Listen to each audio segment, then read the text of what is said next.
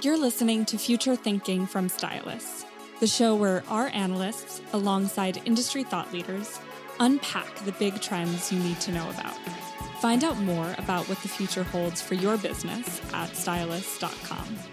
Hello, and welcome to Future Thinking from Stylus. I'm your host, Christian Ward, and on this episode, I'll be talking to Alanna Roazzi-Laforet, founder of Decrypt Studios, a production studio dedicated to bringing artists, designers, and thinkers into the metaverse. We discuss the current and future state of the metaverse, how AI is democratizing creativity, and what brands who want to experiment with these technologies need to know. But first up, I speak with Stylus's Annie Corser, Senior Editor of Pop Culture and Media, and Julia Errens, Senior Pop Culture Correspondent, to discuss the key trends and insights that emerged from this year's South by Southwest Festival. So there was this wonderful talk from two people at Reddit, Matt Klein, who's the head of foresight, and Allison Day, who's the head of social media.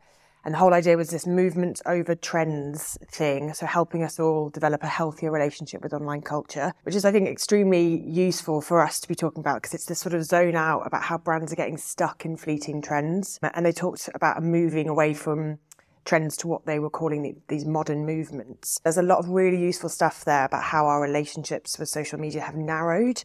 So we've gone really meta, it's all about introspection, and this is where we're getting into these micro trends. They name checked Corecore, which is this TikTok trend that is literally a trend about trends. It's a core about cores. It's videos that replicate and comment on the experience of consuming viral videos they're a trip. Check them out. But yeah, these sort of garbage trend cycles means that brands are actually missing the big moments of internet connection, moments that ordinary daily internet users really care about. Which conveniently are often happening on Reddit. So Reddit did a poll and that showed that 30% of respondents said that they found brands that lean into micro trends appealing. Only 30%. But 70% said they want brands to understand what they truly care about, and less than 44% of respondents say they, say they even participate in these micro trends. So micro trends can feel fun, but they can't be the entirety of your message. Klein and Day were talking about how you need to have a deeper understanding of the drivers behind the trends. So I was thinking about this in terms of stuff that we've been covering. So the de-influencing trends that we've written about recently, it seems like a sort of a moment on social media. It's about seeking honest product reviews and this sort of less corporate sycophancy idea. But it comes from economic worries. It comes from an idea about authenticity and needing more of that. So you've got to understand these drivers in order to join the trend in a meaningful way. And I think that's why this talk really resonated. Talking about authentic opinions, actually, I saw a really great panel called How Will TV Evolve for the Queerest Generation Yet, reflecting on the fact that Gen Z identifies, I think, over 20% now as LGBTQ, and they make up some 40% of the US population. And it's just like a great collection of panelists talking about what this means in terms of content creation for these audiences. So, for instance, Nneka Onuorah who is the Emmy Award winning director behind Lizzo's Watch Out for the Big Girls competition show, which ran on Amazon last year, talked a lot about how still too much of queer content we're seeing is really trauma porn. And there's a real need to diversify that kind of cultural positioning and narrative because, as she said, the more authentic we are to each other, the more connected we can be to each other. And then on that same panel also had actor Brian Michael Smith, who actually sort of further enforce this position by saying that we really need positive queer stories, A, so that queer kids can see a future for themselves, and also so that parents can see that future for them, and we can just kind of change this narrative of consistent suffering to actually prevent it from happening in the future. And I mean, I wish that wasn't a provocative or thought provoking statement anymore in 2023, but with the ongoing erosion of LGBTQ rights and queer kids' protections, I think that was really the panel that kind of touched me the most for the week thinking about what you felt was the key theme for you that emerged over the week, what is it that you would say should be on everyone's radar? I think for me, it has to be AI, which is no surprise, I suppose. But it was, there was this sense of this being the sort of deep breath before the plunge. AI is about to change all of our lives, basically. And it was talked of as the next great shift in technology, society, creativity, the same sort of impact as the internet, social media, smartphones, that big. And actually, one of the, the busiest sessions was with the president of OpenAI, which is the company that has released ChatGPT and its various iterations, as well as DALL-E, the uh, text-to-image generator. And he was talking about how AI can be this amplification of what humans are capable of. But he also recognized that some people are kind of annoyed that it was just released before anyone was ready for it, before we know how to integrate it into industries and practices. But this president of OpenAI, Greg Brockman, said that this was the plan. They wanted to release it so we could all engage in this sort of shared moment of working out what this might mean for society and what we want it to mean for society. He th- he said that he wants his mission is to make AI a force for boundless good in the world, but he recognized that that needs structure and guidelines. He's actually pro regulating AI. And also, it means that there's going to be this explosion in creative content, and that's going to require new systems of value. He said, as there's more recourse and possibility for creation, how do we sift through all and surface the good creations? And I think that idea of how humans are going to work with AI to sort of exponentially expand what we're capable of and what we can make is really exciting. It's quite scary. There was there was some nervousness about for sure, but I think most people who went to those sessions walked away thinking about the possibilities rather than the drawbacks. That's interesting, that idea of new ideas of value, because I saw on Twitter this week, and I think it's a growing trend, an artist who now applies a filter to his artworks that scrambles AI, adds noise, I think, so the AI can't use it as a reference. So as more and more artists start doing that, where is AI going to get its references from? At the same time, just this week, Runway, which is a AI video editing software, they teased their next generation text to video software, which is basically write what you want to see and it will create a video from it, not just an image, which is absolutely mind blowing. So, you know, in a couple of years, we could be seeing, you know, people making movies just from just from writing prompts. The CEO of BuzzFeed, Jonah Peretti, he used his session to introduce an AI game that a team of BuzzFeed writers had developed using the ChatGPT API. The game is called Under the Influencer, and it features this bot called the Clout Queen, who will guide you through the steps of becoming a successful online influencer. The Clout Queen is hugely sarcastic. She's sort of almost acerbic. And Peretti said that the aim of this was to replicate the catty tone that characterises so much of internet discourse. The game was live tested during the session by journalist Ben Smith, who actually has written a book with Peretti about the age of discrimination and viral internet media. So it was a stunt in part. It was designed to entertain. It created a really memorable moment in a sea of conference sessions. But it was also a really strong example of how AI can be used to generate this sort of interactive content in a way that's just completely beyond human capability right now. So the BuzzFeed writers, they create prompts, they infer the bot with language and style, but then the AI takes that and can gener- generate a seemingly infinite number of responses for the person playing the game. So I think it's it impressed me because it was a light-hearted way of demonstrating the exponential power of AI, and it made it one of the most effective examples of how AI will come to enrich and shape our daily experiences with content and with media. So it felt like a micro example of a macro shift. More from Annie and Julia in a moment. Now, my interview with Alanna Roazzi-Laforet, founder of Decrypt Studios. We create experiential activations for clients. We did a metaverse activation in spatial for GameStop Rise of the Players, a movie which I feel I believe is still on Hulu right now, around the GameStop Wall Street bets brouhaha a couple of years ago. And that was well received. We had a lot of journalists attend that. And the funny part of all of it was yes, it was in the metaverse. It was all avatar based. People had an avatar. They sat in Lambos on the moon because that's what you do in crypto. But they also made friends because of the way the spatial environment was configured. People were talking to each other and made connections at this movie premiere on the moon in Lambos. So there's something there, right? There. That sparked a whole conversation around culture and what is culture in the lens of Web3. How do we connect culture between the Web 2 world and the Web 3 worlds, even the Web 1 world, right? Because I feel like the art world, in many ways, and film and everything else, yes, it's digitally focused in some ways, but in other ways, it's very much still traditional formats in terms of business, in terms of creation and, and everything, again, in between. So, Studios was birthed upon the notion that we help our clients create activations that involve Web3 technologies. But at the core of that, it really does speak to the art and the process of creating art and as an underlying factor.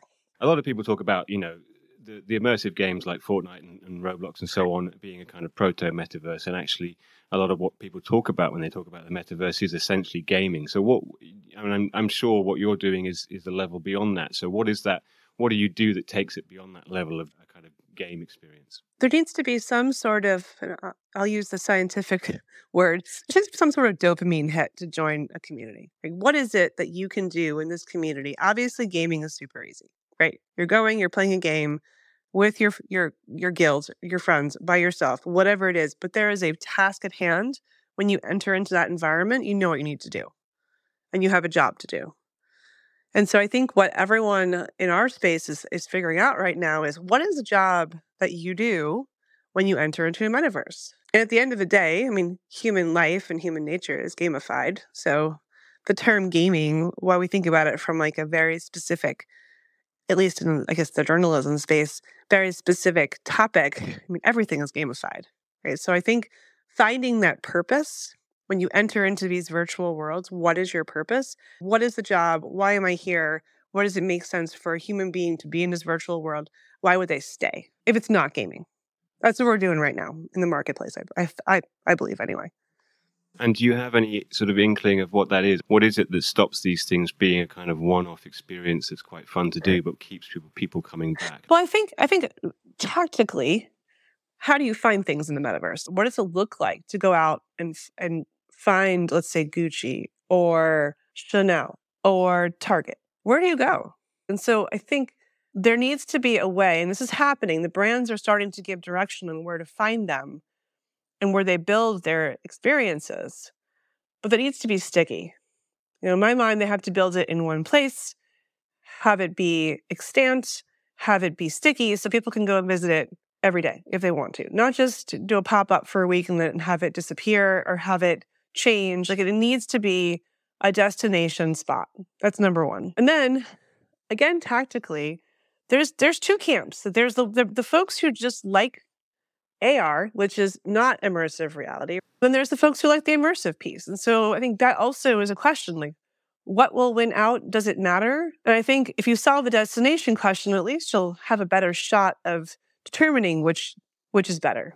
We've talked a little bit about entertainment brands. Who else are you working with, or who, or who else do you feel like you will be working with in terms of there will be eventually an obvious kind of purpose for them within the metaverse? Definitely real estate. The real estate market is very much thinking about ways to create virtual buildings, even like adjacent buildings. So if you build a physical building and you have a metaverse tied to that building, and you can go and socialize with your neighbors in the metaverse as well as physically in your building, right? Like go see apartment 6C and, and have a conversation and have an avatar versus just seeing them in the hallway. That definitely is being discussed. Tokenizing and fractionalizing real estate in the context of the metaverse, absolutely a, a conversation that's being had. Right. So, and then there's the luxury brands who are very much thinking about ways to deepen their relationship with their consumers in the metaverse. I mean, Metaverse Fashion Week is happening. So there's certainly ways to think about fashion, retail, ways to communicate with, with customers, delight them in a new way. I mean, all the luxury brands either accept crypto as payment in their stores, have a presence at least in the metaverse, and many of them are showing this week. So the kind of elephant in the room is is this kind of crypto element to all of this and and how volatile that is. What are your thoughts on that? Yeah, so I steer clear of the volatility conversation. Here's the way I think about it. I've been around for a very long time in crypto. I mean, I did an ICO in 2017. I did I ran the gamut, right? I've watched the market go through so many different iterations. I do think what's really interesting about crypto is the notion of rewards tokens, utility tokens, digital collectibles, art, and all things in between. You know, at Decrypt, we have a Decrypt University and we give out NFTs for finishing courses. Right now, we have a tax course, which is very timely, at least in the US. When taxes are due, people can go in and, and finish the tax course and get an NFT. And I feel like hmm. people's wallets are very much going to be indicative of their personalities, especially the NFTs they hold. And it becomes more like a badge of honor to hold specific NFTs versus speculating on the market. But the volatility of of Ethereum versus Bitcoin versus whatever altcoin there is out there, at the end of the day, it doesn't matter, right? If you hold Ethereum, you hold Bitcoin, great. You know it's going to be going up and down. The market's still new. It's like a, you know, birthing a star. So, what can we do to build something beautiful, something interesting in the culture space? That's what I'm interested in. I'm fascinated with creating environments and creating experiences for humans to interact, which is where AI also comes in, by the way. I mean, obviously, it's the year of AI, everyone's talking about it. But, you know, with things like Midjourney and ChatGPT, we are creating whole new worlds. That's what I'm interested in. The volatility of a token, not so much. Like that, that's a given.